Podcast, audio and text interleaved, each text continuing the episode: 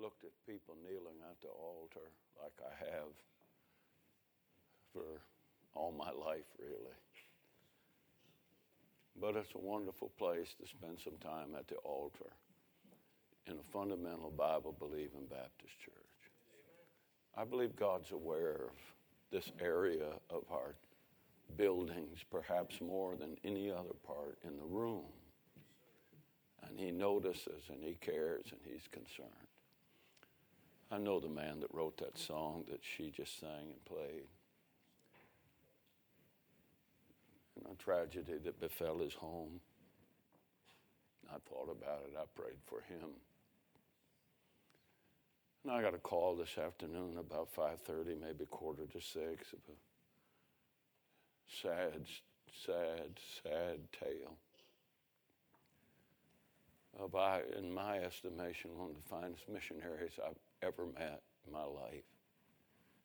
And a similar tragedy has befallen the path of his household. You know, sometimes we get kind of, uh, I don't know if it's selfish, proud, whatever you want to call it.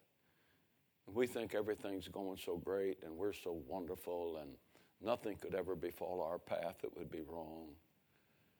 And we look down at people that go through situations. It's a terrible, terrible characteristic to have. Our hearts ought to go out to people. And that grace that she sang about, I thought about it sitting there. If this building was filled with sand, I don't know how many grains of sand that would be.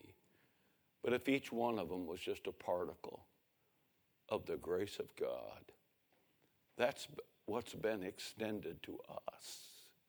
That grace, those wonderful grains of grace that God has bestowed upon every one of us. It ought to humble us, it ought to bring us to a place of worship. And uh, I've been blessed tonight to be here. I could go home right now and be happy. Maybe you would be too, but I think I'll preach to you a little while if you don't mind. I thought about, I, I, I, I don't, I think I heard the song the family, uh, the preacher's family, uh, just sang, but I had, I never really had heard, and it was, it was such a descriptive picture to me. Sunshine at midnight and flowers in the snow. Sunshine at midnight and flowers in the snow. And if you've ever been through anything in life, you know a little bit about that. He'll shine a spotlight, he'll bring a flashlight, he'll bring a, a candle in the darkness of your night. And the roses can bloom in the dark places and the difficult hours. And I thought of Brother Brian's uh, mother. I know a lot about cancer. I know more about cancer than I wish. I wish I didn't know what I knew about cancer. I know what it does to families. I know what it does to mothers. My mother got cancer and died two years to the day that it was diagnosed in her body. Died of just a 45 year old girl.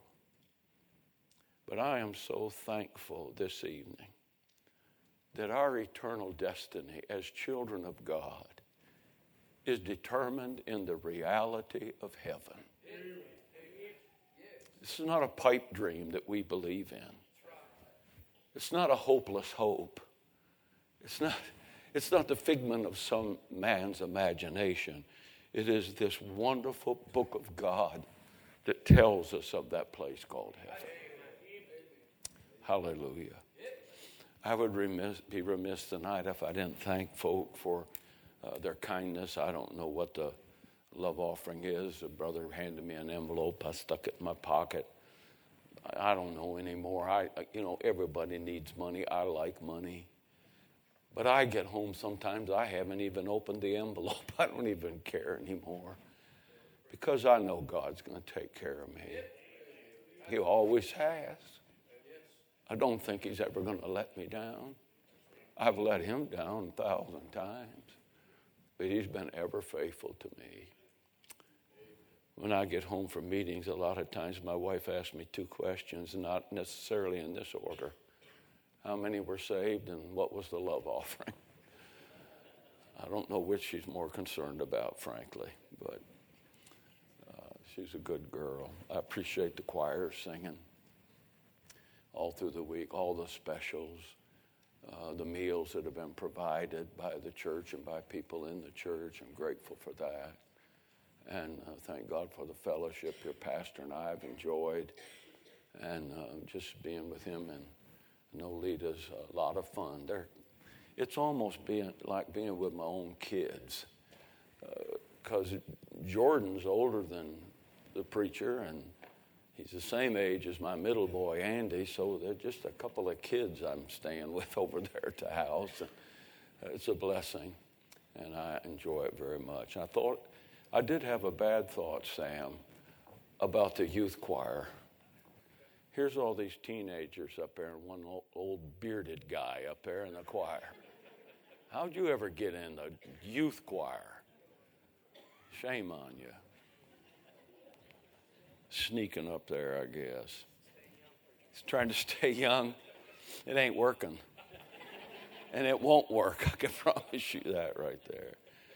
That's a blessing to be here. I appreciate Brother Ellis being here too. He's a, a friend and been uh, enjoyed his fellowship and his wife and the times that we've been together over the years. It's been a blessing. And I appreciate being here with you folks here at Bible. I want you to look in your book, if you would, really two places. I want you to look at 1 Peter uh, chapter 1. 1 Peter chapter 1.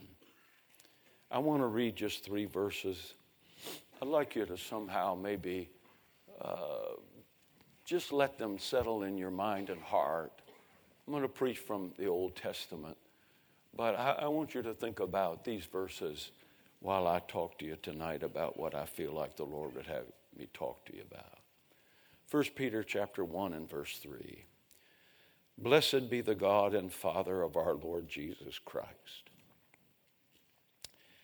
which according to his abundant mercy hath begotten us again unto a lively hope by the resurrection of Jesus Christ from the dead, to an inheritance incorruptible and undefiled, and that fadeth not away.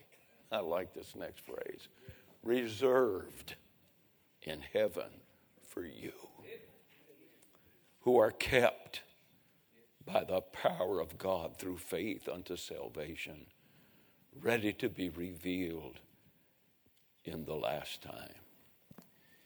Now, I'd like to have you turn to the book of Jeremiah, chapter 50. And I want to talk to you tonight about what I feel like the Lord would have me to discuss for your hearing. And there in Jeremiah chapter 50, the Bible says, in verse 17 that Israel was scattered. They're torn, they're devoured, they're broken up, they're unsettled.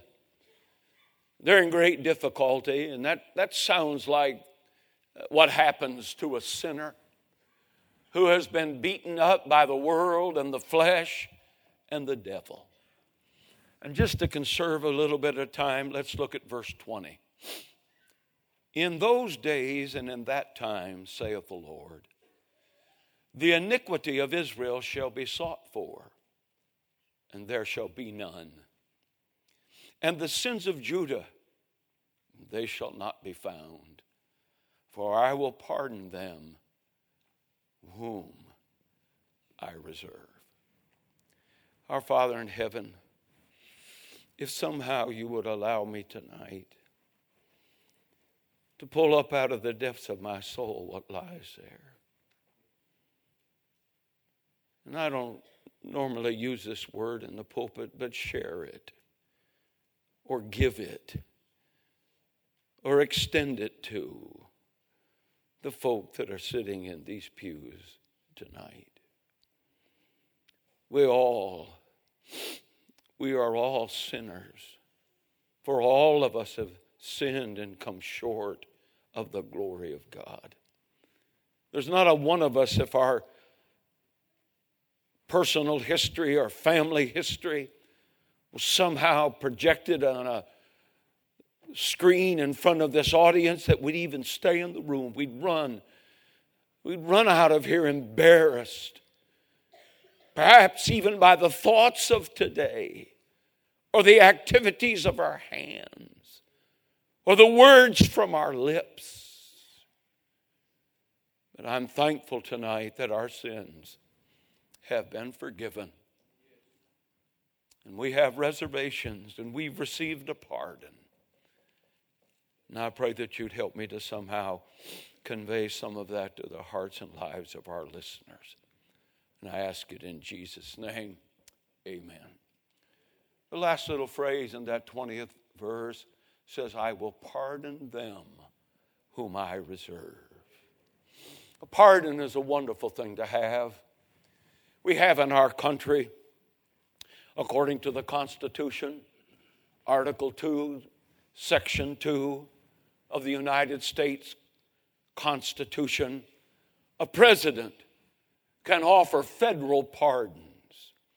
A federal pardon is this a government decision to allow a person who has been convicted of a crime to be free and absolved of that conviction as if she or he were never convicted in the first place.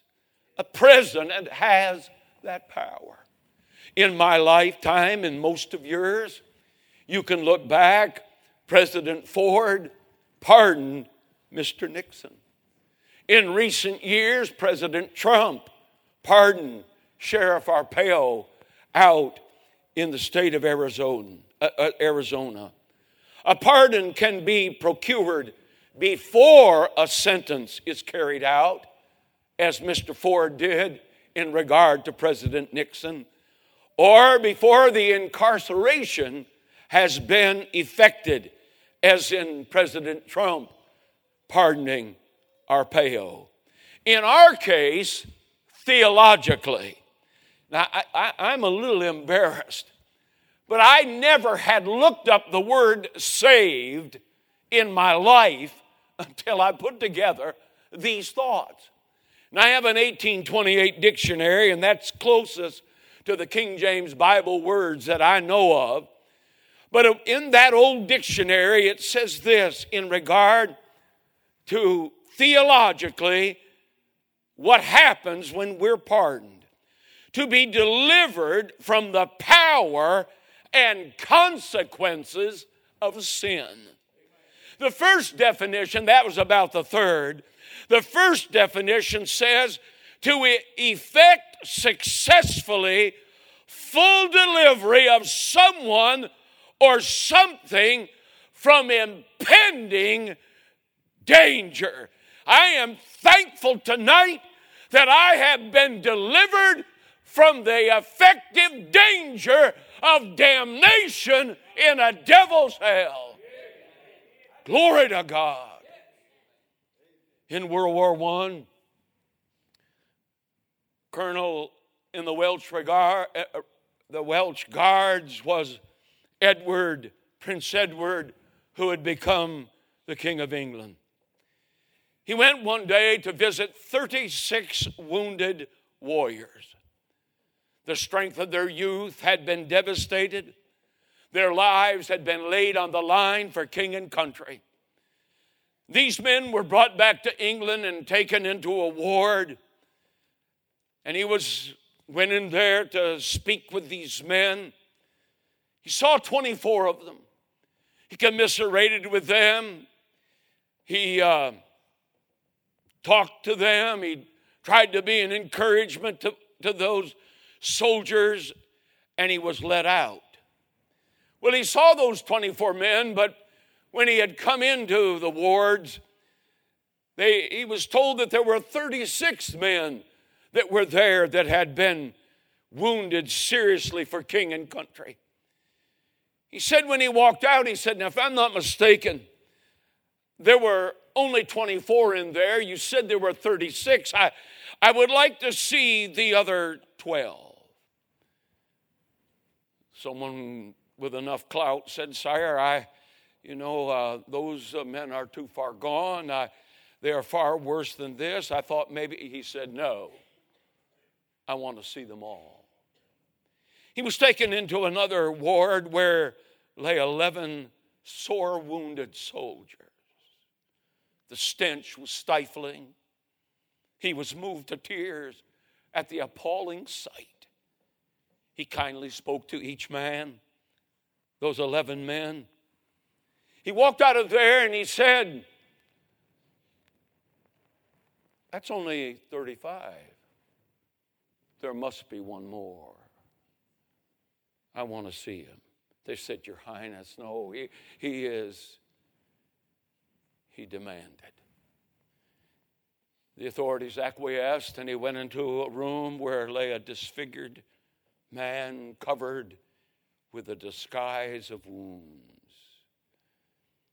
He really was not prepared for the sight that he saw. This young man had borne the brunt of a fiery explosion. The stench of death permeated the room. His wounds were beyond belief. His eyes had been blown out. There was no facial figures whatsoever that would be recognizable. His legs were burnt beyond belief. His uh, left arm was gone. He had just a little stub of a right arm. No eyelids, no hair no nose, no lips, no limbs, save that little stub of a right arm. King Edward, Prince Edward, soon to be king, was introduced to that corpse like wraith. His eyes twitched, and that little stub seemed to lurch in a salute. Edward looked at the man. There was no communication. But he stooped over and kissed the brow of that wounded warrior, that dying hero, and in tender tones talked to him as best he could. I thought about this when I read that story 2,000 years ago. The Prince of Life on Calvary's Hill stooped down over a wicked, vile mass of humanity and placed the kiss of redemption on fallen humanity. He, the Lamb of God, who was slain from the foundation of the world, paid our sin debt in full for all mankind. God was moved redemptively there in man's behalf by the sacrifice of Jesus Christ on Calvary. Our sins have all been paid for. Now, I want to take a little search tonight for sin, if you please. I'd like to take a very thorough search, whether done by devils or angels, friend or foe no stone unturned, no expense deferred. We'll be relentless tonight in our pursuit. We'll ransack the loftiest mountains and scour the lowest valleys. We'll comb the sands of endless deserts and walk through the labyrinth of the deepest mines. We'll pierce the tangle of the darkest jungles. We'll penetrate the silence of the deepest snows. We'll search the dizzying, dizzying heights of the highest mountains and dredge the depths of the deepest sea. We'll climb atop as far as we can go into the heavens. We'll rattle the gates of the lowest hell, the immensities, the infant, uh, the, the infinities, the eternities will all be sifted and scanned. Where are our sins? I will say tonight, and I trust to prove it from the book of God, it will be a futile search. No hound of heaven, no sleuth of hell will find them. Where are my sins?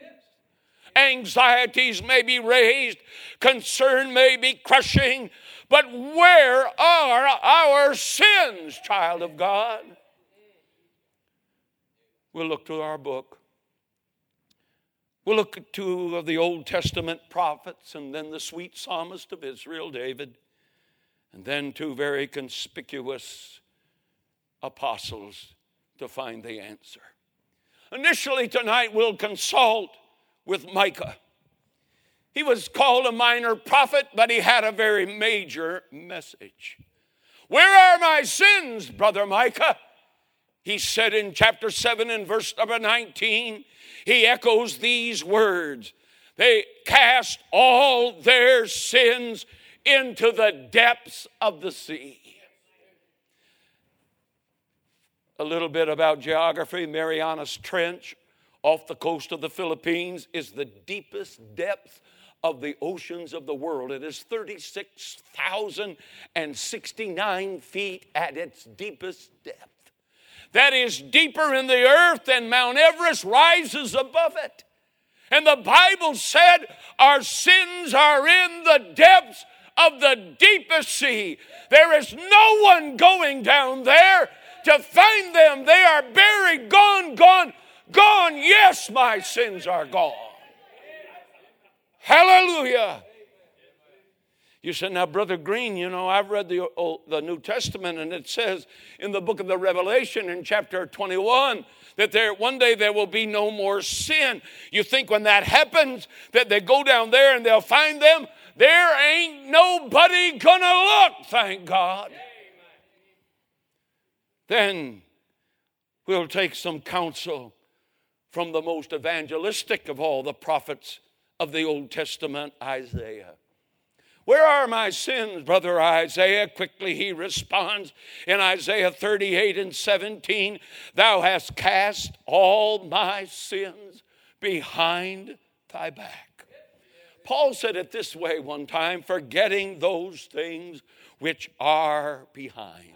I am thankful tonight that our sins are in the sea of God's forgetfulness, and that's good enough for me. But He has put them behind His back. I'm not going around to look for them. They're not there. They're gone, gone, gone. Yes, my sins are gone. Jeremiah 31 and 34 said he would forgive them and remember their sin no more. I'm glad God has a poor memory. He forgets. You know, we look at forgetfulness as a negative thing. When it comes to God, it's one of his great attributes. He has forgotten our sins because of the blood of Jesus Christ that was shed to pay our sin debt. Remember them. Remember them no more. I don't know why people you can answer the question yourself in your own life. I don't know why. Why, when you ask God to forgive your sins, that you turn around and look to see whether or not they've been forgiven or not. I heard a preacher one time say about some particular negative or sin or uh, attribute in his own life. He said, I have asked God a hundred times to forgive me of that particular thing. Now, I'm going to tell you something. I have never asked God a hundred times to forgive me of anything. I ask Him once, He forgives it, it's over with. And I'm not dumb enough to remind Him. God help us. You ask forgiveness, it is gone, it is forgiven, it is past. Then I want to savor just a moment with the psalmist's thoughts. David, or the psalmist, whoever wrote Psalms 103 and verse 12, as far as the east is from the west, so far hath he removed our transgressions from us.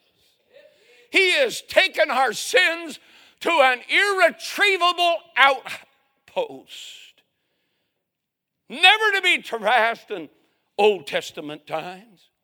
Now that the world is far smaller, international jets, the fastest flight ever taken and the longest distance, almost 12,000 miles, took place here just a couple of years ago with a Boeing 777. It was a one time jet. They may have made some sense, but it was the very first one. It left Charleston, South Carolina, and flew all the way to Hong Kong, China in just 11 hours or so, 12 hours or so. long, long time flying. Long way. I mean, you couldn't get any farther from this part of the globe and that part of the globe than that trip took place. That's a long ways. Our sins are as far as the east is from the west. They don't connect. You know, you know what?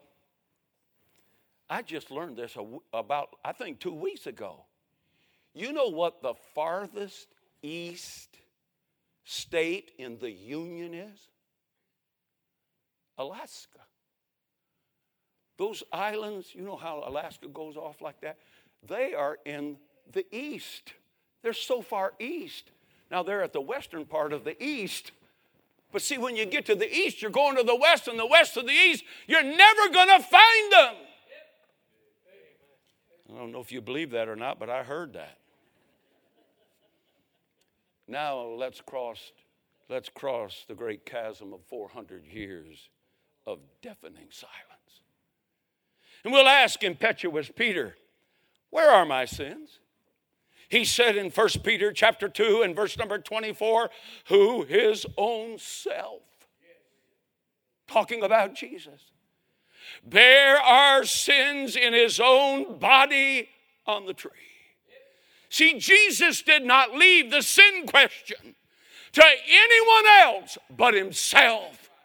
He died with them that we might live robed in his righteousness. Hebrews 1 and 3 says, He by Himself purged our sins. My favorite verse in the New Testament is Second Corinthians chapter 5 and verse number 21. He was made sin for us that we might be made the righteousness of God in him that we might become what he is because he became what we were. He became sin that we might become saved. Hallelujah.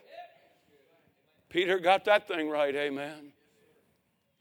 Finally, we'll approach the brilliant student of Gamaliel, the prolific penman, the powerful apologist, the Apostle Paul. We'll ask him, Where are my sins? Brother Paul, he said in Colossians chapter 2, verses 13 through 14, having forgiven you all trespasses, blotting out the handwriting of ordinance that was against us, which was contrary to us, and took it out of the way. What did he do with it? Nailing it to his cross. Hallelujah. He took our sins, He bore them in His own body. They were nailed to the tree. Glory to God. He blotted out the indictment that was against us, never to be found. There's no device that can breach the cleansing wave of the blood of Jesus Christ. Where are our sins tonight? They're in the depths of the sea. They're behind his back. They're a distance insurmountable. They're borne of the sainted scapegoat and nailed to his cross. How could such sins ever be found? They're saturated neath the cleansing wave of the blood of Jesus Christ, God's Son. Think of it tonight. Our sins nailed him to the tree. It's your fault he died. It's my fault in divine retaliation, he wrenched the hammer from the hand of all rules and laws and regimen and indictment and every warrant for our eternal arrest and incarceration in the infernal prison house of the damned. He spoiled all principalities and powers and he put a song down in the depth of the child of God, in the bottom of the heart of the redeemed. My sin, oh, the bliss of that glorious thought. Oh, my sin, not in part, but the whole, is nailed to the cross, and I bear it no more. Praise the Lord! Praise the Lord! Praise the Lord! Oh, my soul!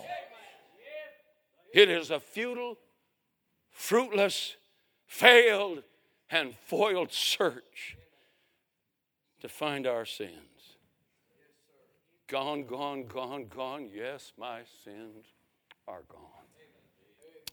A lot of years ago, I was asked to preach in a, a two day, maybe three day Bible conference just across the border into West Virginia in a small church, maybe 50 to 100 people. And I preached with a man. I had never met him before. I'd heard of him. I've never, I've never seen him since.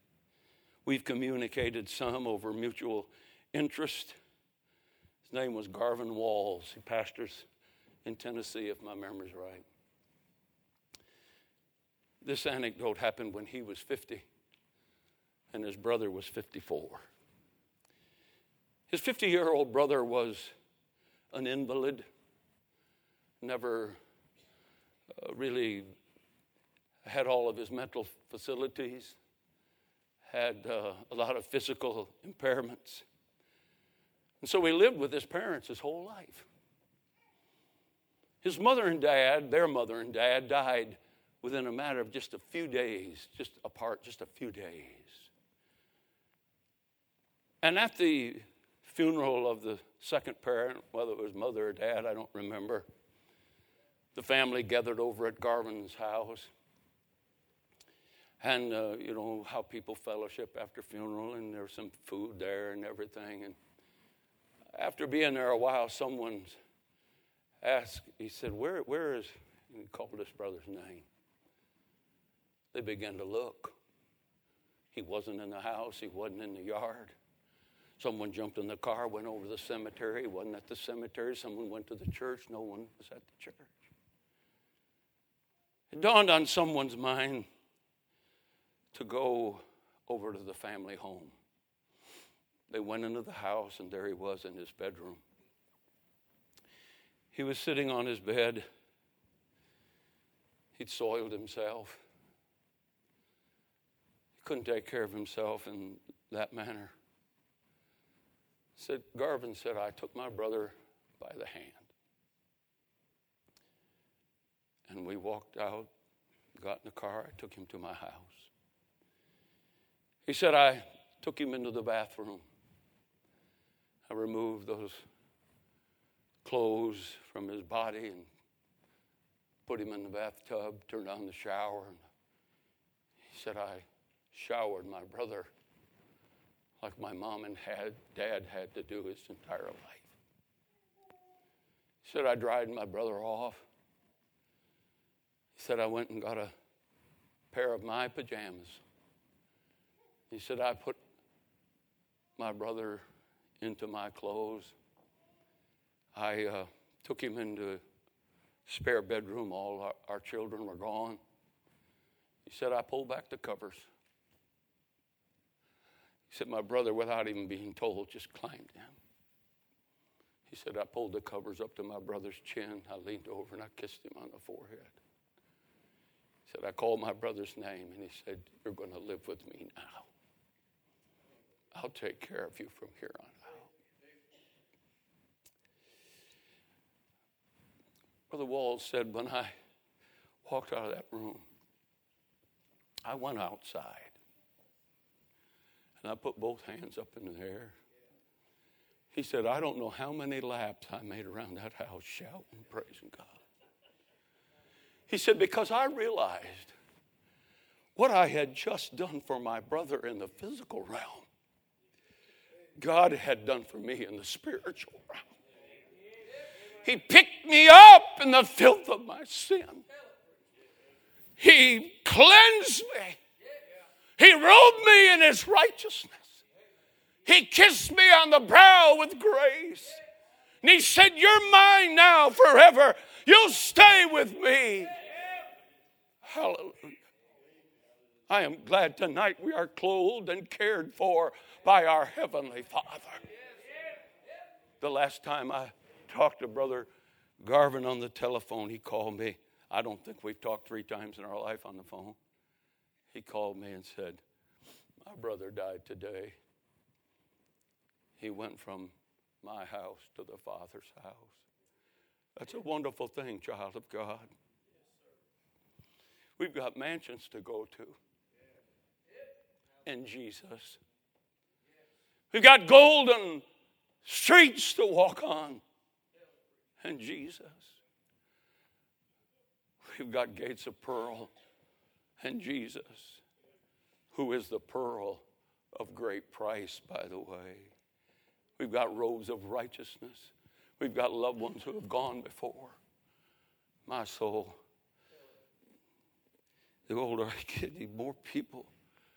It's just every other week, every week, every week, two times, some two times a week, going off the glory line. I thought of what happened today, or I was surprised of today. Death would have been a better story. If someone would have called me and said, Brother so and so died today, it'd have been a better story than I heard.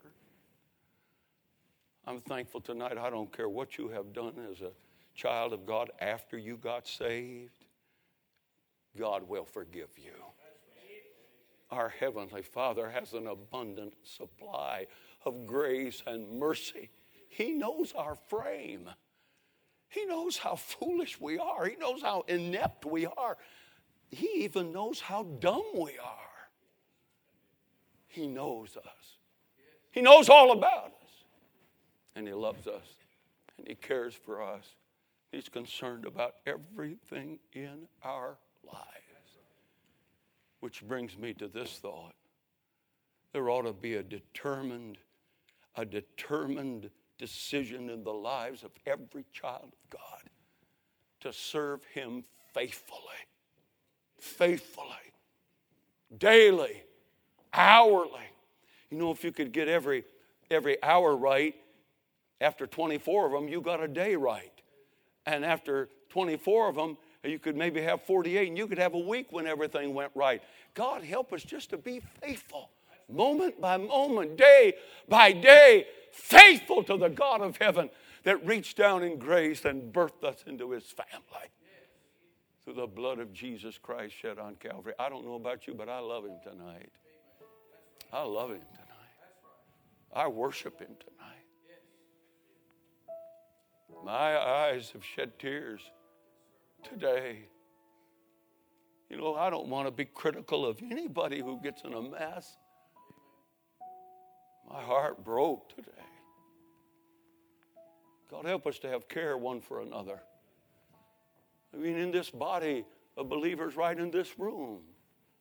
I wouldn't be surprised every once in a while somebody does something dumb.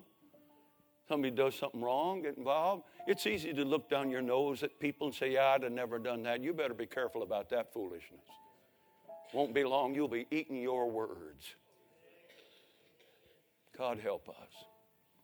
I don't know. We've already had one invitation. But maybe tonight, as our brother Sam sings this song of invitation, maybe you'd like to find your place at the altar. I said it the other night, and I thought about it. I'd be worried about me as a Christian if every once in a while I didn't find myself at the altar. Humbly, humbly. There's a humbling thing about kneeling at an altar. I got bum knees. It's hard to get back up. But I do it. It's good for us, it helps us. Just to worship God and thank God that our sins are gone. They're gone. Not because of what we have done or are doing, but because of what Jesus Christ did on Calvary. Stand our feet.